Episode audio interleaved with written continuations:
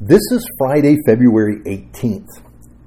I read not long ago about a master potter in Japan, one known across the country and the world for some of the most beautiful works of art. This potter has an apprenticeship program for students that takes three years to complete. And only after the training can the student use the insignia of the master potter on their pots and also train others in the master's unique approach to pottery. Now, not too long ago, an American potter desired to learn from this master. She went to Japan, but from the beginning, she could not believe it could take so long. Really? Could it take three years to learn to throw pots like the master? After beginning, she told the master she had only three months available to learn. But the master would not change the training schedule for her. For the first three months, the students are sent into the fields to work in the mud, to learn about the clay that is used for these extraordinary pots. Now, I love this story on one level. First, it takes a long time to learn the ways of the master. Our scripture for today is one simple verse.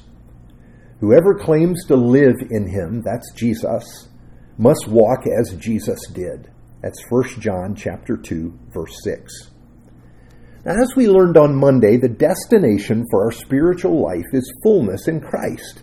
And this isn't an abstract idea. This means coming to resemble our master, to learn to live as our master Jesus lived. Of course, in our text, walking is a metaphor for living. We are, come to come, we are to come to do all things like Jesus. As we have seen, we are to become little Christs, Christians. So, how can this happen?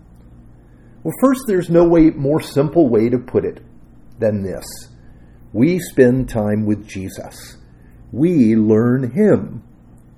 I love what was said about the apostles of Jesus after Jesus ascended into heaven after he left them to carry out the gospel mission. A miracle took place at the temple, and Peter and John were there. Peter preached the gospel and told the people gathered about Jesus. And soon they were arrested and brought before the religious authorities and questioned by them. What right did these men have to do this? Who gave them the authority to preach? Peter was all too willing to explain to the religious leaders. Peter actually preached to them, and it was a shocking moment.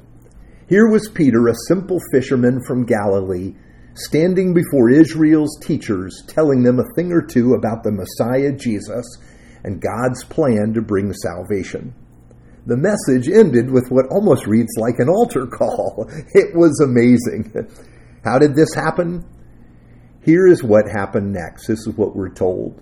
Now, when they, that's the religious leaders, saw the boldness of Peter and John and perceived that they were uneducated common men, they were astonished and they recognized that they had been with Jesus. That's Acts 4:13. Yes, that was their conclusion.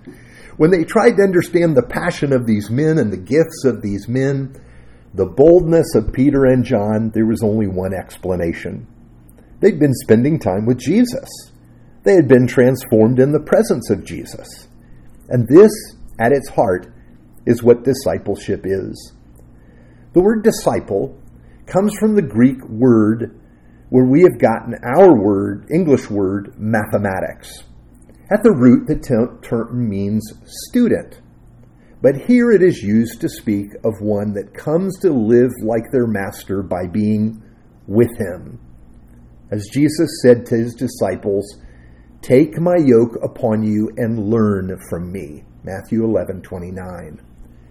Now we're going to look more at this text next week. But the metaphor of, of the yoke carries a lot of freight.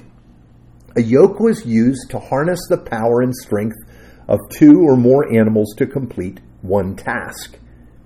And this is important because when harnessed together, abilities are not added together, they are multiplied. One horse can pull a ton, two horses teamed together can pull 10 tons. The yoke was also used so that an older, experienced animal could train a younger one. Working together while yoked made teaching easy for the young one because the work and direction was coming from the veteran. Now, in our text, this is what Jesus is calling us to do with him. He asks us to share the yoke, his yoke of training. He is inviting us to learn him, to learn from him. This is no abstract idea. We can learn from Jesus and be yoked to him. He will teach us how to live our lives as we live our lives with him. And this is essentially what discipleship is meant to be. In the process, we do not lose ourselves. Peter was still Peter, John was still John. Their personalities and temperaments were not changed. But they learned Jesus. They learned life according to Jesus. And this is the way Paul comes to speak of our new life in his letter to the Romans. Here's how he puts it May the God of endurance and encouragement grant you to live in such harmony with one another in accord with Jesus. That's Romans 5:15. Yes, we come to live a life according to Jesus, in oneness with Jesus just as we learn to walk with Him as we share in the yoke of Jesus. Now that takes me back to the master potter and the student. By only staying for three months, the apprentice never had the privilege of working side by side with the master. You see, she wanted the gifts of the master and to be able to put the sign of the master on her pots. But she did not take the time to learn the ways of the master. You see, for us, we are to spend a lifetime walking with our Master Jesus, yoked to Him, learning life from Him, in the community of the other disciples that are on the journey with Jesus as well. Would you pray with me? Our gracious Heavenly Father, thank you for giving us all things that we need in Christ. Thank you for your patience, your faithfulness, and your plan to conform us to His image. There are days when we wonder if we will ever get there, but you tell us that we can be confident that what you have begun in us, you will bring to completion in Him. In the name of Jesus, we pray with joy. Amen.